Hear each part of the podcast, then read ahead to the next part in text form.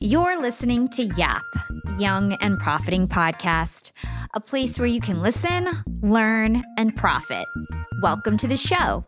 I'm your host, Hala Taha, and on Young and Profiting Podcast, we investigate a new topic each week and interview some of the brightest minds in the world. My goal is to turn their wisdom into actionable advice that you can use in your everyday life, no matter your age, profession, or industry. There's no fluff on this podcast, and that's on purpose. I'm here to uncover value from my guests by doing the proper research and asking the right questions. If you're new to the show, we've chatted with the likes of ex FBI agents, real estate moguls, self made billionaires, CEOs, and best selling authors. Our subject matter ranges from enhancing productivity, how to gain influence, the art of entrepreneurship, and more. If you're smart and like to continually improve yourself, hit the subscribe button because you'll love it here at Young and Profiting Podcast. This week on YAP, I'm speaking with diversity and inclusion expert Vernā Myers, who is currently the VP of Inclusion Strategy at Netflix, as well as the founder of the Vernā Myers Consulting Group. Vernā is a best selling author of two books Moving Diversity Forward and What If I Say the Wrong Thing 25 Habits of Culturally Effective People. In addition to being a best selling author, Vernā is also known as a cultural change catalyst, thought leader, and social commentator. She's been featured on CNN and cited in numerous publications, including Business Insider, Forbes, Fortune, Harvard Business Review, and NPR Radio, to name a few. In this episode, I'll be talking with Vernā about how we can overcome the unconscious biases that we all have as individuals. We'll also lay out the different oppression isms out there, like racism and sexism, and the one up and one down groups related to them. And lastly, we'll discuss microaggressions and how we can combat them with micro affirmations, and we'll uncover the difference between sympathy and empathy, and so much more. Hi, Vernā. Welcome to Young and Profiting Podcast. Hey, how you doing? I'm so happy to be here. Likewise, I think this is such an awesome discussion we're going to have. So, you are the VP of Inclusion Strategy at Netflix and it's Black History Month. So I figured what better topic to cover than inclusion and diversity this month. So welcome to the show. I'm very excited to dig into all the stuff you have to offer. You know, we do a lot of research here at Young and Profiting Podcast. So I found out that previous to this role at Netflix and before you had a consultant agency on DNI, you were a lawyer and you graduated from Harvard Law and you practiced law for over 10 years. So, talk to us about how you made that shift from law into diversity and inclusion and what first sparked that passion. I arrived at Harvard Law School where there were more people of color than I'd ever gone to school with, right? Because prior to that, I was at Barnard College, Columbia University. So it was really, really positive. But then I got a job in a corporate law firm, and I was the first and only Black person they'd ever had. And they had no one who was like Latin, Latinx, Asian, you name it. I was kind of like breaking the color line which kind of blew my mind because even though I'm old, it was still the 80s. And I'm like, what? So, what happened is I started to recognize that there was just this paucity of Black lawyers, especially in the Boston area. Because, you know, Boston had still that reputation of being inhospitable to people of color, in particular Black folks. You know, they had the busing thing, it was all bad. And so I started really with just a project with a bunch of other black lawyers um, trying to think about what it is that we could do to increase the representation and ultimately after practicing for a while we went and created an organization with a bunch of other people who were concerned about this issue including many white leaders in those law firms and we started a group that was a consortium of all of these different law firms trying to work on the issue of representation when it came to race. And then it started to expand from Black to Asian to Hispanic, Indigenous, you know, Latinx. Oh, However, back there we were calling it Hispanic, whatever. We, we moved back and forth on these words. So that's how it all started. And I became the executive director of that organization. Then I went to the Attorney General's office and really spearheaded a, an initiative there, then I decided to go out on my own.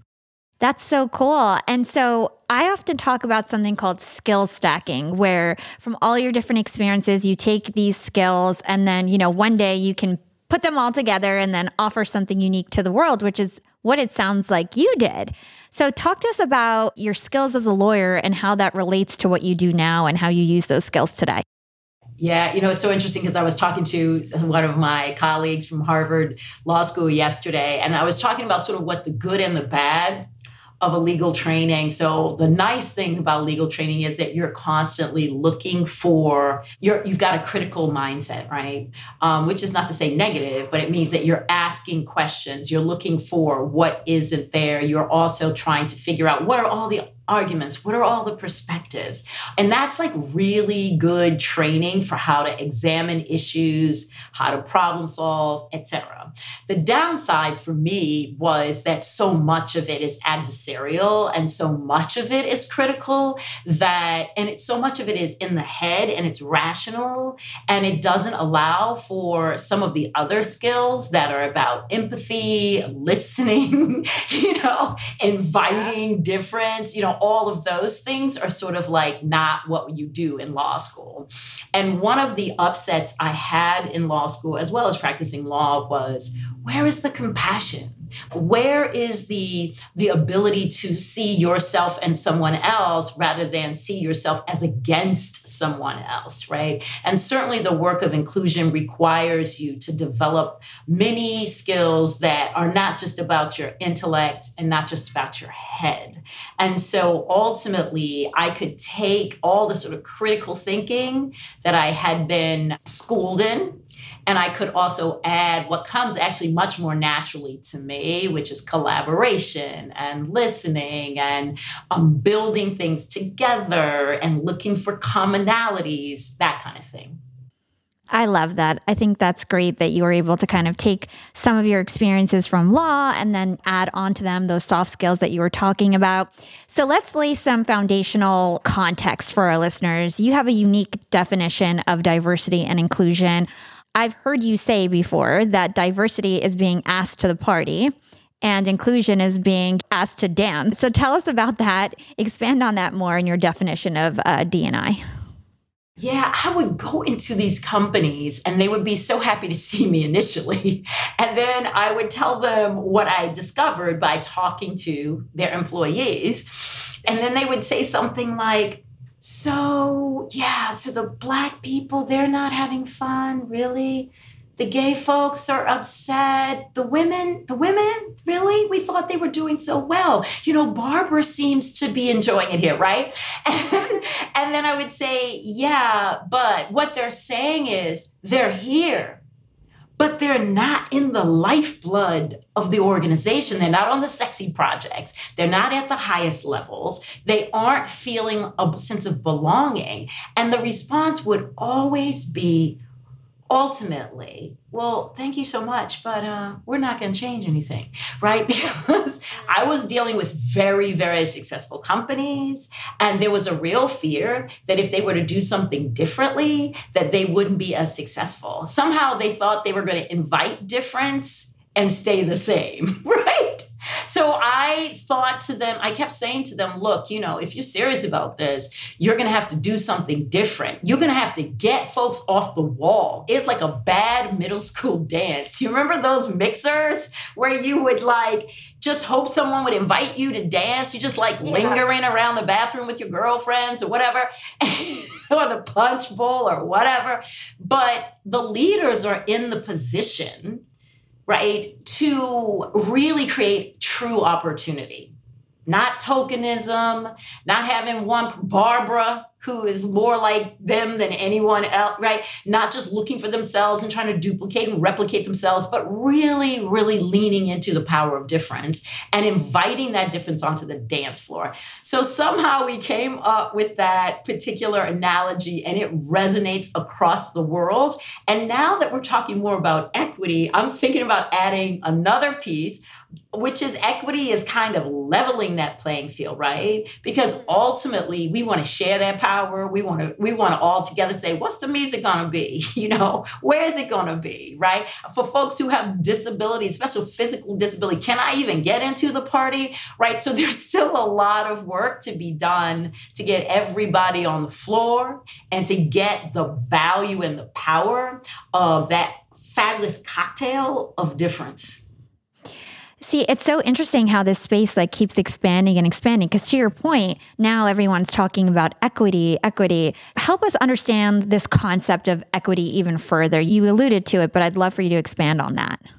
Yeah, I mean, equity is like the finally we are going to tell the truth about the playing field and it's not level. And I'm not the one who says there's no meritocracy, but I am the one that says some folks are in the meritocracy for sure, but a whole bunch of people don't even get to play in the meritocracy. So this is about an acknowledgement of a lot of institutional and systemic barriers to success for people who are super capable, but they just haven't had exposure or opportunity, or they've run into bias or discrimination, or they don't even know a job exists.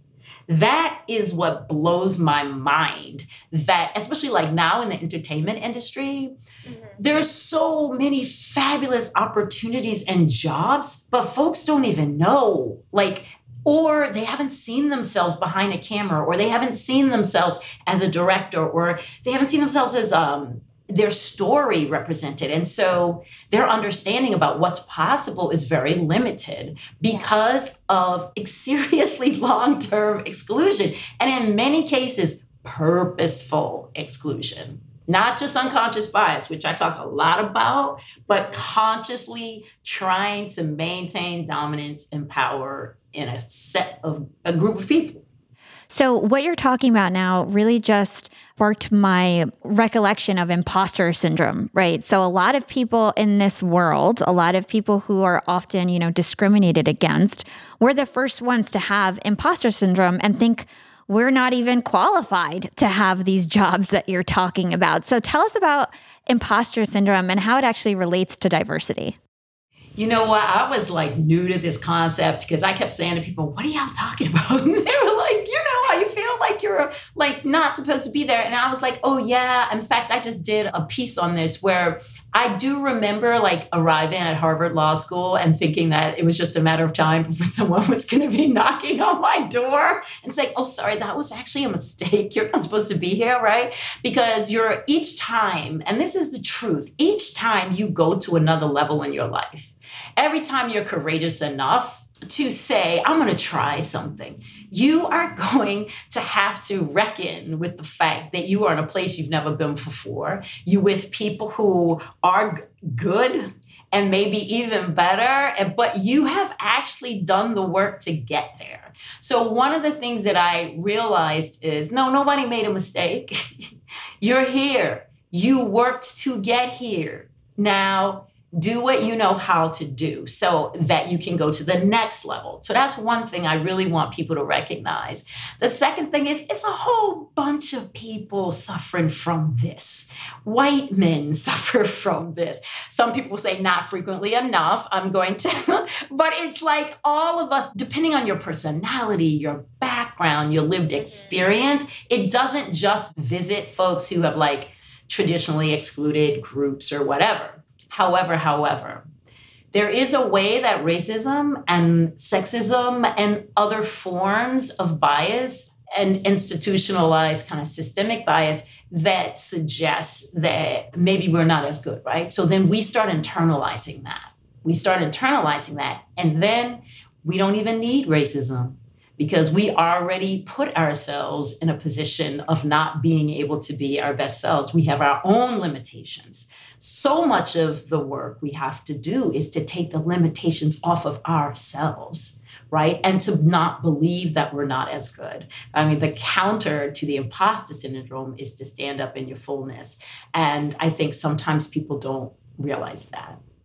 That is extremely powerful because a lot of the times, like you said, we think that everything is just like against us and it's external when really sometimes part of the problem is internal. But it's because of these external experiences and environments that we've been in in the past. And we just have to always kind of start with a clean slate, I think, yeah, and really just look that, internally. You know, it's not that we, it isn't out there. It's not that people haven't tried to box us in it's just that they don't have to try if we box ourselves in, right? So we got to just keep pushing it, pushing it. There are ways that we cope, really important. So we don't, you know, have to deal with a lot of nonsense and trauma and stuff. But then there are ways that we can keep pushing. We got to keep testing. How much space is it, right? Because folks talk about like the the dog that's chained up in a yard for a while, and then all you have to do is do that for a while, and then you can take the chain off of the dog, and they'll stay in the yard, right? And it's just because they're accustomed to that. And so I want to encourage people to take the limits off, no matter who you are, no matter what your identity is, no matter what your lived experience is, like really think possibilities because that's the thing that motivates us to be our best selves. That's very inspirational. So thank you for sharing that. Let's move on to unconscious bias. So, this is something that a lot of people think that maybe only racists have unconscious bias, but you told a story during your TED talk that you, in fact, also suffer from this from time to time. And you told a story about you being on a plane and having a female pilot and how you realized that you have your own unconscious bias. Would you share that example with us? Oh my goodness. Yeah. So on a plane and initially being thrilled to hear a female voice come over out of the cockpit and thinking, oh my God, women are moving up and feeling all excited. And then it started getting turbulent and bumpy. And I was like, ooh, I hope she can drive. And I have to say, Hala, I didn't even know that that was a problem until I came back on the leg that night and it was a male pilot. It's always a male pilot. It is often turbulent and bumpy. And I'm like, oh no, I have never questioned the competence of the pilot, right? I mean, you might be over there praying, but you're not saying, is he qualified? I wonder how many years he's had. And, you know, you don't do that. And so I was like, oh my God, I'm a woman and I am biased against women. That's a thing.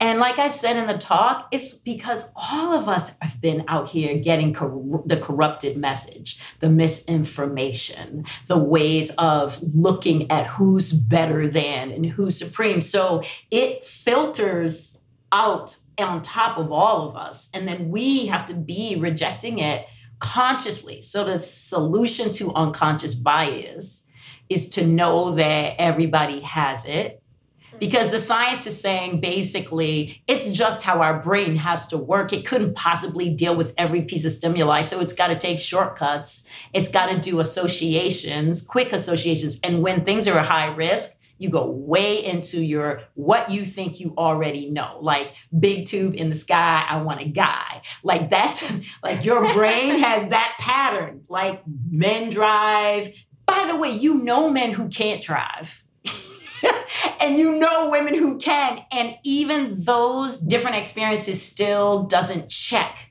the bias sometimes because it's so embedded. So you got to go looking for it. You got to get out of denial. Ain't nobody who has a brain. Everybody's got this issue. And then you need to go and say how do i get conscious about these areas in my life that need attention so that I'm not just constantly unconsciously doing this work.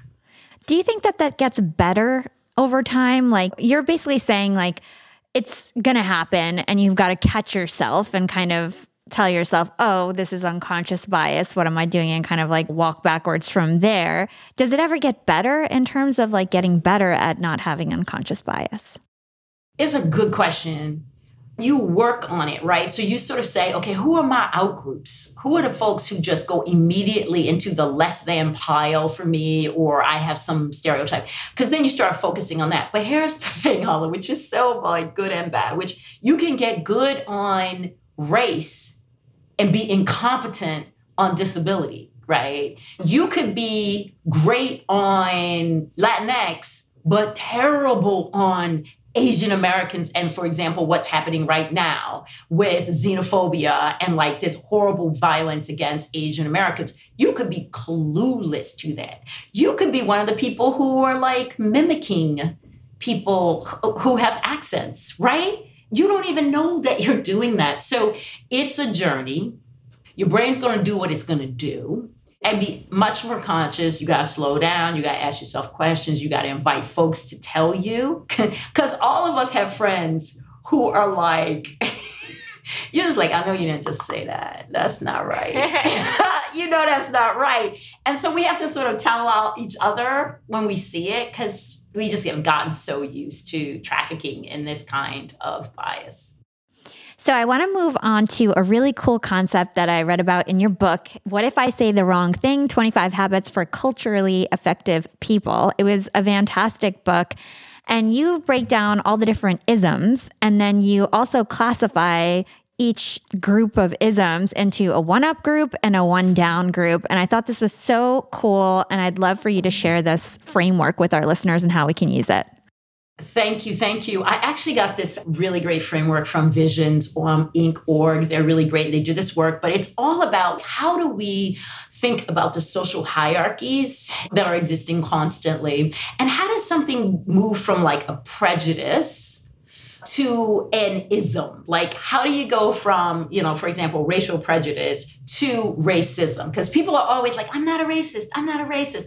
And I'm like, you know, all the racists could stay home and we would still have racism because the, the ism is that there have been years and years of privileging one group over another and therefore we know their history or better or were there more opportunities available etc and when you have that year after year over and over again that privilege that benefit of the doubt and all the benefits that go with it get systematized and repeated and embedded in everything we do and how our organizations are shaped, etc. That's how you get to the ism. And so we have heterosexism, we have cissexism, right? Where we're just always centering the norm around cisgender people right? Or we might have people who have English as their first language. And if you're in the United States, that's going to just privilege you in a particular way. Now, let me just say that most people don't believe in this structure anymore, but it doesn't matter because it's on automatic.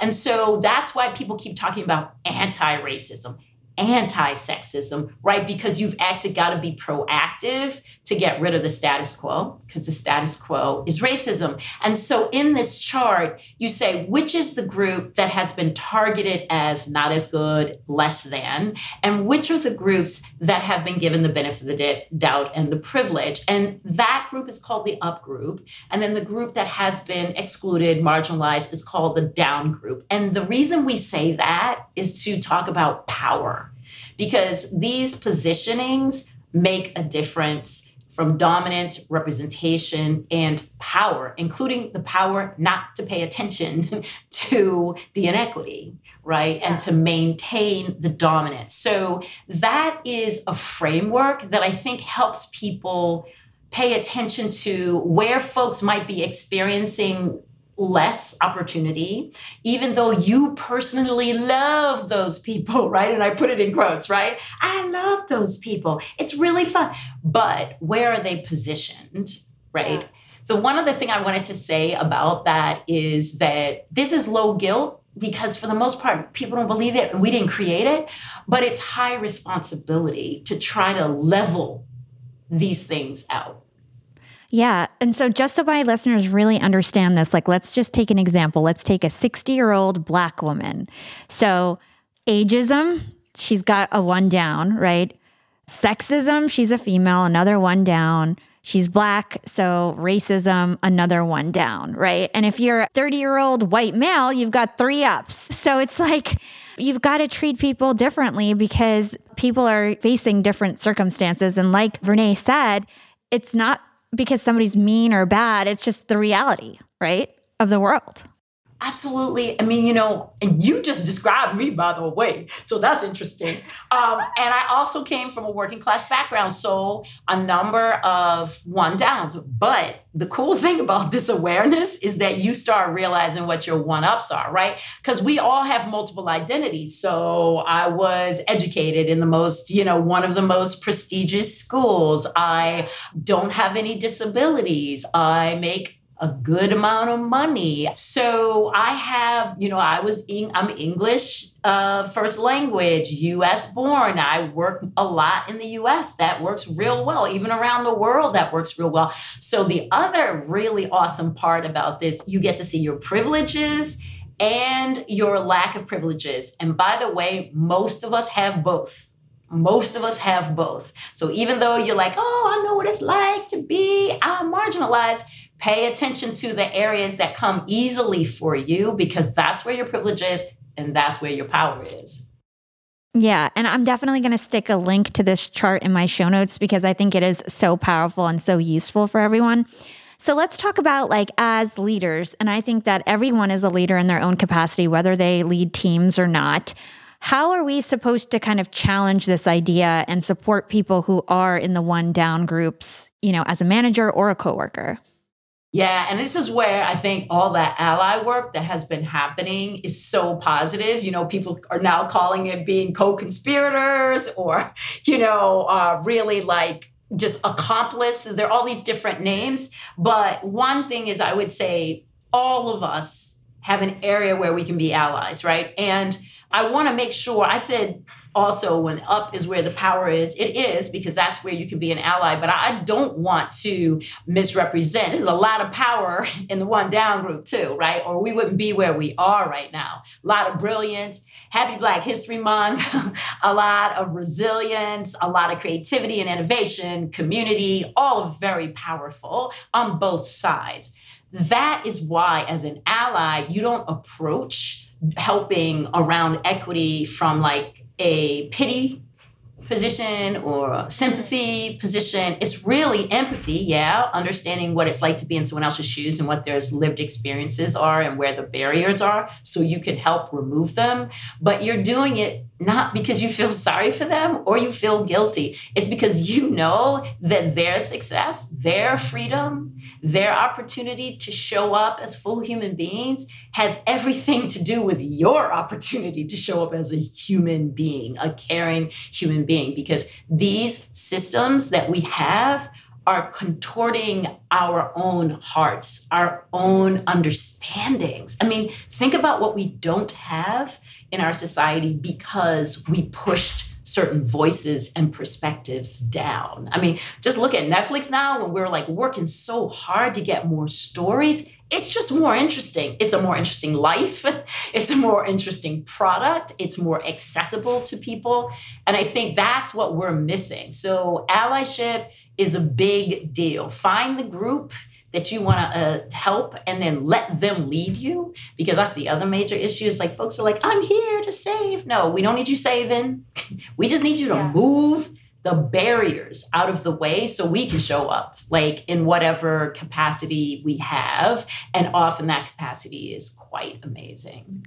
Young and profiters they may call me the podcast princess but i'm also the linkedin queen I've been a LinkedIn influencer for six years now, and I teach one of the most popular courses about LinkedIn.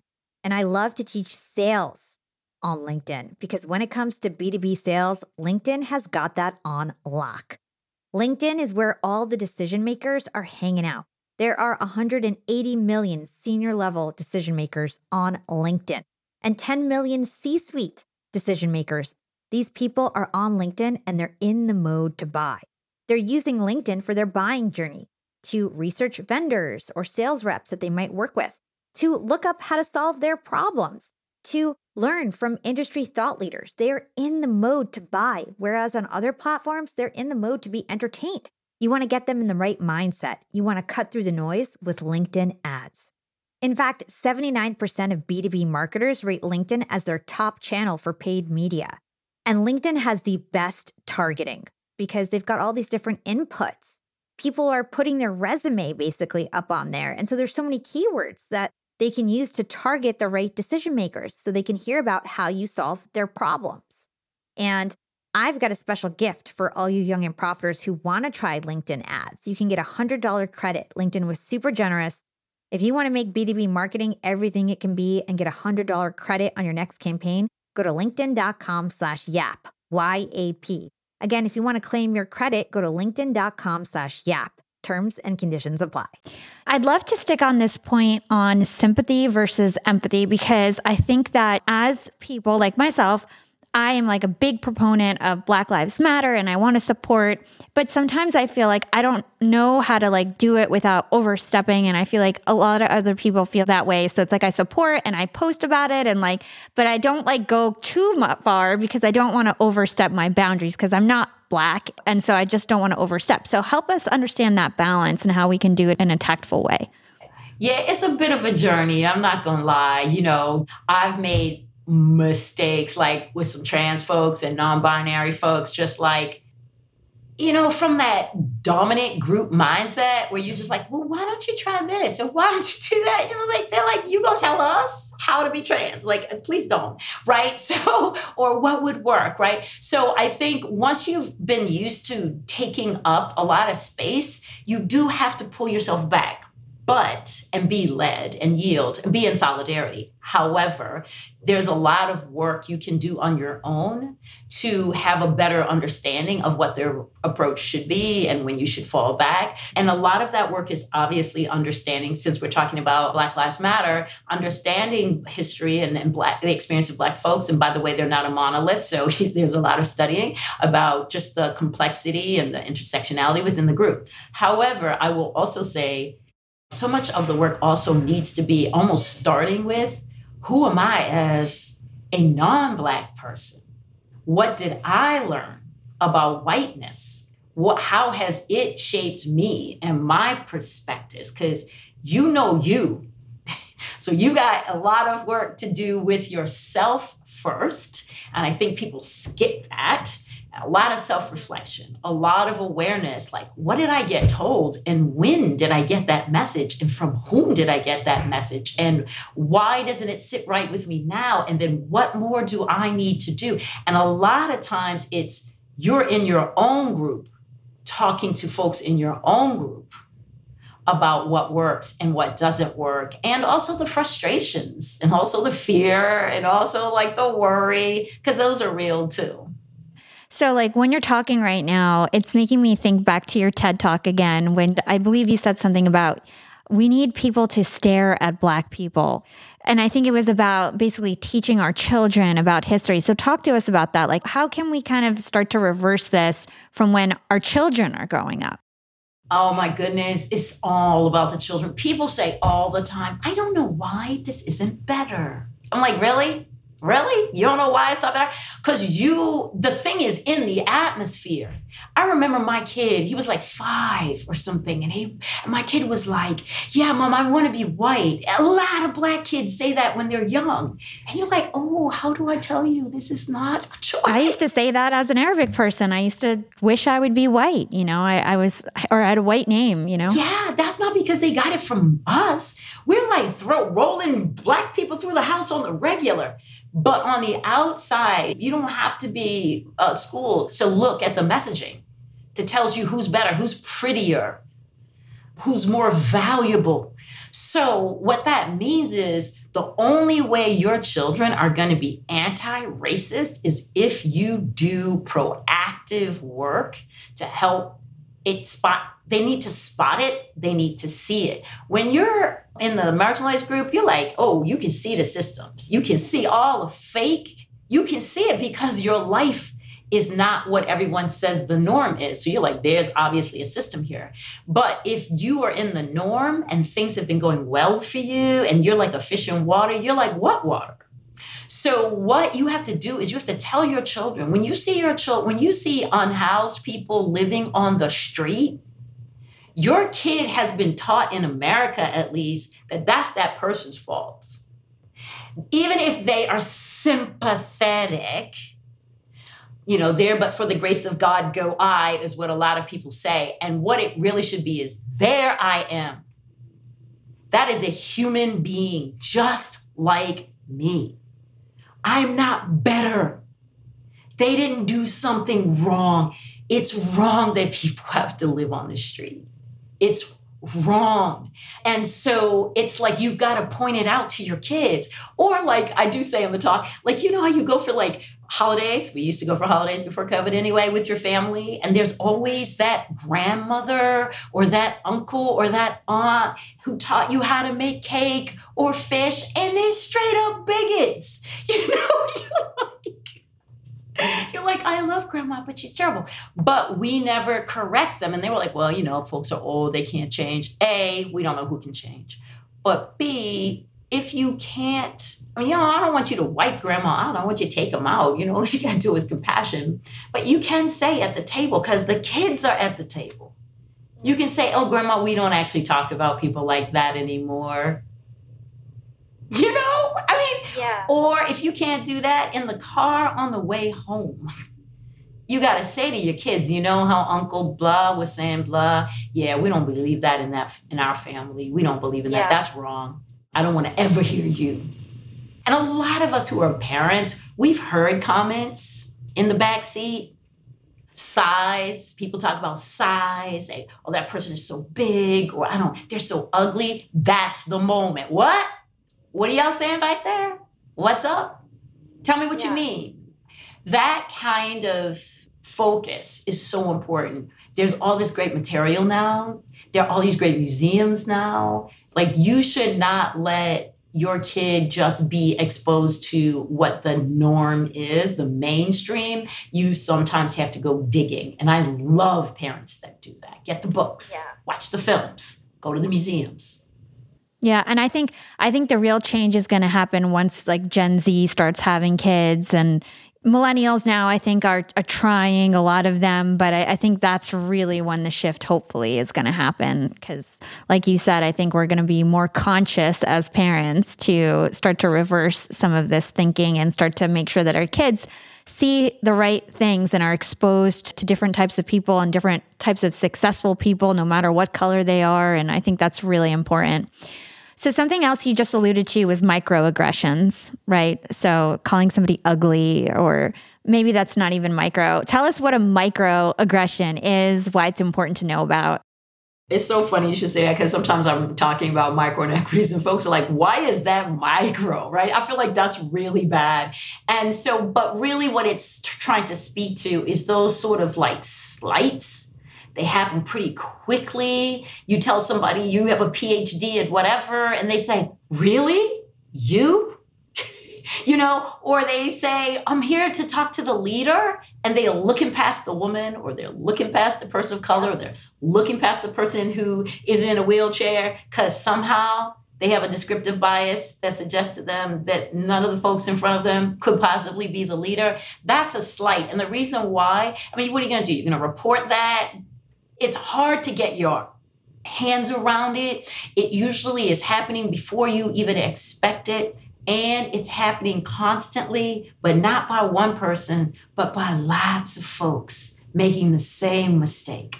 So it then starts to have this cumulative effect as if it were an egregious act, right? So small acts over and over again by different people feel extremely burdensome frustrating, upsetting, and also just makes you feel like I can't even be seen for who I am. Like, why is that presumption going against me, you know, constantly? Or, you know, my Asian friends who are from the US, they're always saying, like, oh, people are constantly congratulating them about their English. And they're like, oh, thanks. I grew up in Kansas. Appreciate it. You know what I'm saying? It's like, oh my gosh. How oh long have gosh. Asian folks been in the United States? I mean, seriously? That they're always perceived as foreign. Yeah. So that is the thing that I think is really important to recognize that even though something might be small, and this is what happens when people speak up and say, hey, actually, that's not my name, or I appreciate you not making fun of it, or or renaming me, which is also annoying, where people are like, you know, I no, that's kind of hard to say. Why don't we call you JC? No, I didn't say you could call me JC. But what happens is when someone says, I appreciate if you just call me by my name, you're like, oh, I'm not racist. I'm I'm not sexist. Like you misunderstood that. Aren't you a little sensitive? I was just joking, right? How we come back is so important because none of us are going to be perfect all of us are going to step in it. So you've got to, when people are kind enough to come out of their frustration, their anger, their sadness, whatever, to give you some feedback, you need to see it as a gift. Thank you, because yeah. I don't want to keep making these mistakes. You know, so you got to really, you got to say to yourself, humility is just such an important part of this walk because you're going to be wrong a yeah. lot if you are serious about getting it right. It's a contact sport. Oh my gosh, everything you're saying is like so relatable. And I'm sure everyone listening is like, oh my gosh, that's happened to me, or oh my gosh, I've done that before. And it's not pointing the fingers at anyone. Like you said, it's like everyone is guilty and everyone has experienced this. So, how do we make it better? You also talk about something called micro affirmations. And this is something I've never heard before. And I thought it was super interesting. So, tell us about that it goes a long way. Small stuff can be painful, but small stuff can actually also be incredibly beautiful, which is to say that you can say things like thank you, right? So hierarchically, sometimes we see, oh, certain people get thanked, other people don't. You can say things like you can acknowledge where people have had great success, especially when you know there is a negative stereotype about them. You can learn how to pronounce people's names, right? And get them right, right? Because, you know, when my name is mispronounced, I'm not mad. But boy, when someone gets it right, I feel like I love you. you know, um, there are just things where also you can, when you're in a meeting, you can actually keep a list of who you called on because a lot of times our biases like show up in that. Like we, you know, I'm a very gregarious person. I'm looking for the gregarious person. So I'm calling on there or people who are very expressive, right? But sometimes if you keep a list, you can check to see like who have I been calling on and who haven't I been calling on, right? It's a small thing, but it makes a huge difference. You could actually, if you're talking to people who are um, remote and maybe they're also of a different language or whatever, you can ask a question soliciting people's opinions and you can just decide to wait 10 to 12 seconds instead of only choosing on the person who's on the ready right away. You know, they're just small things, especially leaders, because people look at what leaders do. They model themselves after leaders. So when leaders are saying thank you, when leaders are being transparent, when leaders are saying, oh, shoot, did I just step in it? What's the right way to say that? You know, yeah. that is what makes a difference because people start adopting that and they get better. It creates a better environment for everyone. Wow, I think we went through so many great actionable tips in terms of how we can all improve our unconscious bias, how we can counteract these microaggressions. We went through so much different stuff. I want to talk about the benefit of having a diverse and inclusive environment in terms of like revenue you know, an ROI. What is the financial impact? Because a lot of people only do make changes if it really impacts the bottom line. So, what's the bottom line impact?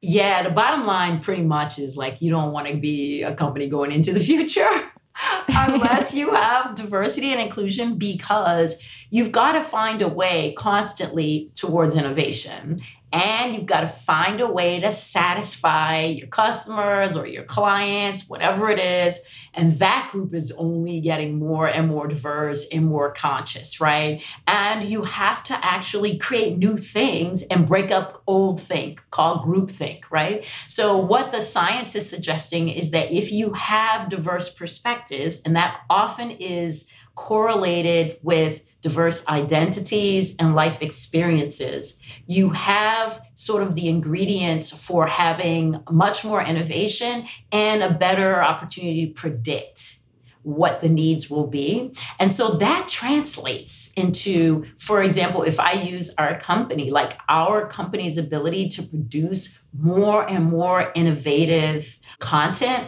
and to do it on a service that's more and more accessible to lots of people all over the world. We have dubbing. We have, you know, all sorts of languages. We figured out how if you can't see, we can narrate a show for you. You just have to select that particular thing that means we just have more people who want to join our service, right? And so it outpaces innovation, can take you to the next level. And quite frankly, Hala, we've never even seen true competition. We don't even know what it lo- looks like to have people from all sorts of backgrounds not have to contend with barriers that shouldn't be there. So we haven't even begun to scratch the surface of creativity and innovation. I think about the movie Parasite.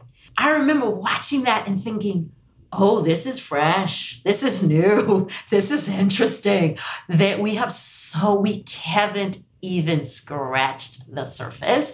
And so I think there's some bottom line things, but I also think about bottom line is how well your internally your employees are humming, how well they're working together, team efficiency, um, how how much you can keep people in your environment instead of having them leave and having to hire new people and get them up to speed. That's money too, right? But it's also sort of what kind of environment you are creating to foster the kind of innovation that you want and need to be not just profitable but relevant you know, relevant.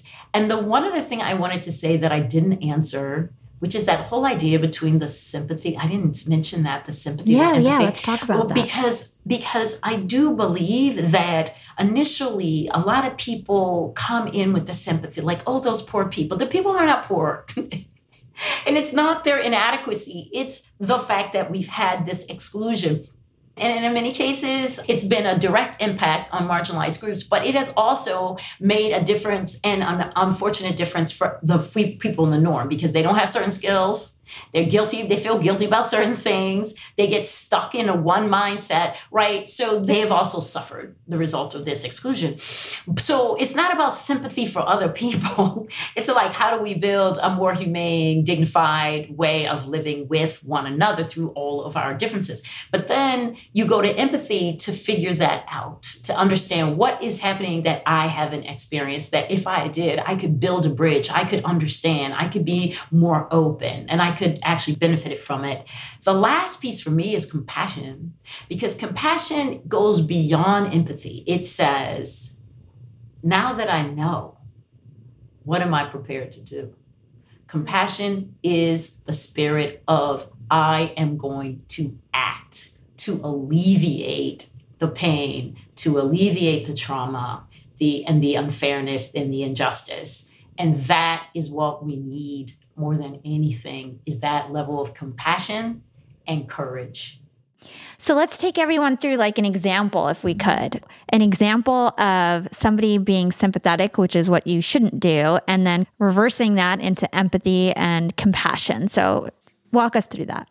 So, for example, like what I was sort of alluding to, which is the xenophobia that we're seeing right now, right? So, one thing, for example, is that, you know, sympathetically, you're looking at the news and you're like, oh my gosh, that's so sad. They killed that old man. That is terrible, right? That's sympathy. Empathy is actually remembering that you may actually have some Asian friends and you might actually have some Asian colleagues, and you might open Google and put the word xenophobia or anti Asian racism in, and you start reading. You start hearing people's stories. You start saying to your colleagues, Hey, I hear this is happening. I am with you. I am sad to see this. I'm here for you, right? Compassion looks like you're at Trader Joe's and you see somebody push in front of an older Asian woman. They don't have, she doesn't have to be older, whatever. And you say, Excuse me, I think she was first. Or if you see some violence headed towards someone, you go over to them. And this is what I learned actually during 9 11 and all of the horrible violence against anybody who wasn't American, but especially Arabs, especially folks who were Muslim, right? And people don't know the difference. But, you know, it was even happening in Sikh folks because they were wrapping their heads, because they wrapped their heads and people were getting what they said is you don't even necessarily have to go at the person who's committing that uh, atrocity or that violence. You can just go to the person who is the victim and say, Hey, girl, what's up? I'm so glad to see you. You just interrupted. Or you might say something like, Hey, you know, I need directions. I'm wondering, do you do you want to walk with me because I'm trying to figure out where we're going? Yeah. So trying to learn how to interrupt the bias because it's not enough to be conscious. You then have to put it into action. And that is what compassion looks like. It's also when people are telling your story, you're not trying to take up the space with your emotions. You're really trying to hold that space for them and that's another thing that allies are learning. You can't center yourself with all of your emotions. You got to be there for other people because yeah. they're the direct, they're bearing the direct impact. Young and Profiters. Yap Media is growing so fast. I have 10 open roles just this month. In the past, it would take me so long to find hires. I have to go on all these different job sites. I have to create my own skills assessments. That's why I let Indeed do a lot of this heavy lifting for me. Indeed is the powerful hiring platform where I can attract, interview, and hire all in one place. Indeed has things like skills assessments, where when we have specific roles, we can find an assessment that matches that role and we can make sure they have the skills that we need. Then I can focus on culture fit. I can make sure they're scrappy enough and are obsessed with excellence and do all the things that we need to do for them to fit in at Yap. And Indeed streamlines hiring with powerful tools like Instant Match. An Instant Match basically matches you with candidates as soon as you put up a job post with people who are qualified right away. It's instant. And the best part is it gets better as you use it. So now when I use Indeed, especially when I'm hiring for similar roles, I get people right away where they know that I'm going to like the candidates because they can see what my preferences were in the past. It gets better as you use it. According to US Indeed data, the moment Indeed sponsors a job, over 80% of employers get candidates whose resumes are a perfect match for the position. It's like waving a magic wand that gets better as you use it. So I love using Indeed. We've found a lot of our A players on there. Join more than 3 million businesses worldwide who count on Indeed to hire their next superstar like we do at Yap Media. Start hiring now with a $75 sponsored job credit to upgrade your job post at indeed.com slash profiting. Offer is good for a limited time. Claim your $75 sponsored job credit at indeed.com slash profiting. Again, that's indeed.com slash profiting. And support the show by saying you heard about it on Young and Profiting Podcast. Again, it's indeed.com slash profiting to get your $75 credit. Terms and conditions apply. Need to hire? You need Indeed. So, everybody listening out there, this is not like a once and done type of episode. So, I do a lot of episodes where, you know, you could just listen to it for this hour and you're good and you learned about this topic, but this is something deep that you need to look inside. This is something that you might want to take a course about unconscious bias and really start to understand it and figure out how you can work through your own unconscious bias. Vernā, is there any reading material that you suggest in terms of next steps for folks who want to learn more? Yeah. So, one of the things that I've been doing, oh, first of all, Ibram Kendi has a great book, including a book for parents who want to raise anti racist babies. And I love that. We have a lot of people who are like, um, if you really go to the bestseller list in nonfiction, you will see like a million books. All of them are good. We also have a, lot of good videos and a lot of good, for example, LinkedIn. I did a course with them on unconscious bias. Mm-hmm. That's actually, it's quick it's mini, so you can do that work. You know, my company, my because actually when I came to Netflix, I held on to my company and we do learning videos, but pretty much everywhere they are available. And lots of people, especially after the tragic killing of George Floyd, created a lot of great content. Amazon, Netflix, etc. have incredible pieces of information that you can look at that will really help you with the empathy piece. Actually, I would say there is no excuse. it, you know, because we got the Google, the Google. It's all about the Google. And they're very accessible pieces of information. Also, look around your own community there are people doing work and have been doing work forever on these issues. Join groups. And the neat thing about being virtual these days is it's not as awkward. You can like things are virtual and you can just be on and just listening like a fly on the wall and you can up your acumen and your awareness very quickly with a lot with not as much risk of being in person. But when we do get to be in person, right, you're looking to expand your social and professional circles. You're trying to get out of that network. You're asking yourself, who are my friends and who is missing from this list of friends, right? So you might do yourself a personal inventory, leaders in particular.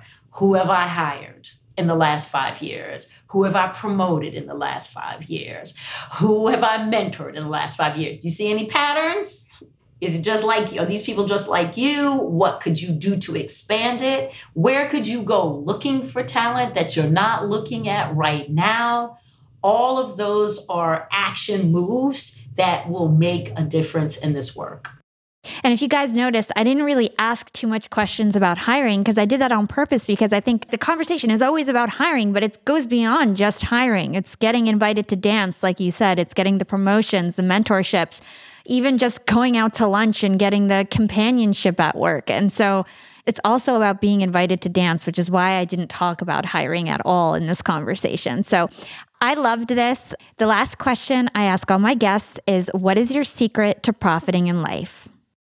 I have several, but the one I'm going to go with is alignment. And what I mean by alignment is really looking for the messages in your life to sit down.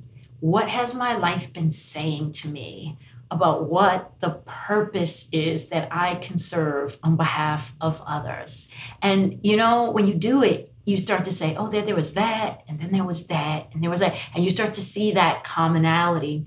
And you start to say, how do I align all of that I am doing to that purpose? In my personal life, in my work life, in my friend life, in the ways that I volunteer. Because when you've got all sorts of things going on, you're often at cross purposes. You're like canceling out sometimes the good that you're doing. And so I have learned to align, which means you also have to say no to stuff because you're like that doesn't actually go. But once you realize you know and you try to say where your vision is and you understand your purpose opportunities come by and you're like oh grab that one. Because mm. that's part of the flow. And that's the other piece i would say. Alignment helps you get into flow what it also does is it helps you to say no to things that might be great. They may be great, but they're not in the flow. When you get in the flow, there's a certain kind of efficiency, there's a certain kind of profitability, and then it just keeps feeding on itself. You feel good inside, you're projecting clarity to folks. You are attracting more opportunities and you're letting go. So much the secret is let go as quickly as you can. Like, stay with reality. We spend so much time saying, Why isn't it like this? Can't believe this happened to me. I don't know why she treated me like there's a lot of that going on that takes up a lot of energy. It is what it is. You don't have control over everybody. You don't have control over nobody except yourself. So, what's your flow? What's your purpose? How you giving back? Why were you brought here? And then, how are you going to keep unfolding and evolving? That is super, super inspirational and powerful stuff. Thank you so much for sharing your secret to profiting in life. And where can our listeners go to learn more about you and everything that you do? Hala, you are the sweetest. I'm so glad to be here. So I'm on Insta at Vernā Myers. I'm also on Twitter that way, and I'm on LinkedIn. It's all at Vernā Myers, O V E R N A Myers, M Y E R S. And you can also go over to my company site over um, my, uh, it's called Vernā Myers Company. TVMC, lots of possibilities there, but I hope this has been helpful. It has been. I think everyone's going to really enjoy this episode, and I can't wait to put out the micro content. Thank you so much. Thank you, Hala. Much, much blessings to you. Thanks for listening to Young and Profiting Podcast with Vernā Myers. Diversity and inclusion isn't always the easiest thing to talk about, but I hope today's discussion helped to simplify the topic and shed some additional light. For me, my biggest takeaway in this episode was when we were talking about unconscious bias. To me, this is super interesting because unconscious biases are these blind spots in our unconscious mind. Our brains are highly habitual.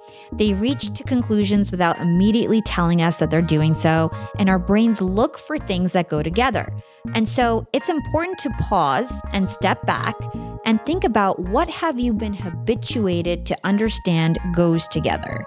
Maybe it's gender bias and that assertiveness and confidence is only for boys and it's positive for boys and negative for girls. Or maybe it's age bias where if you're giving out technology work, you might give it to a younger person instead of an older person because for some reason you think that the older person can't handle the work, but that's not true. These biases are stories that we make up about people before we actually learn who they are. And I personally think that unconscious bias is one of the main roots of all the problems we're having in society. And people are in denial about their unconscious bias.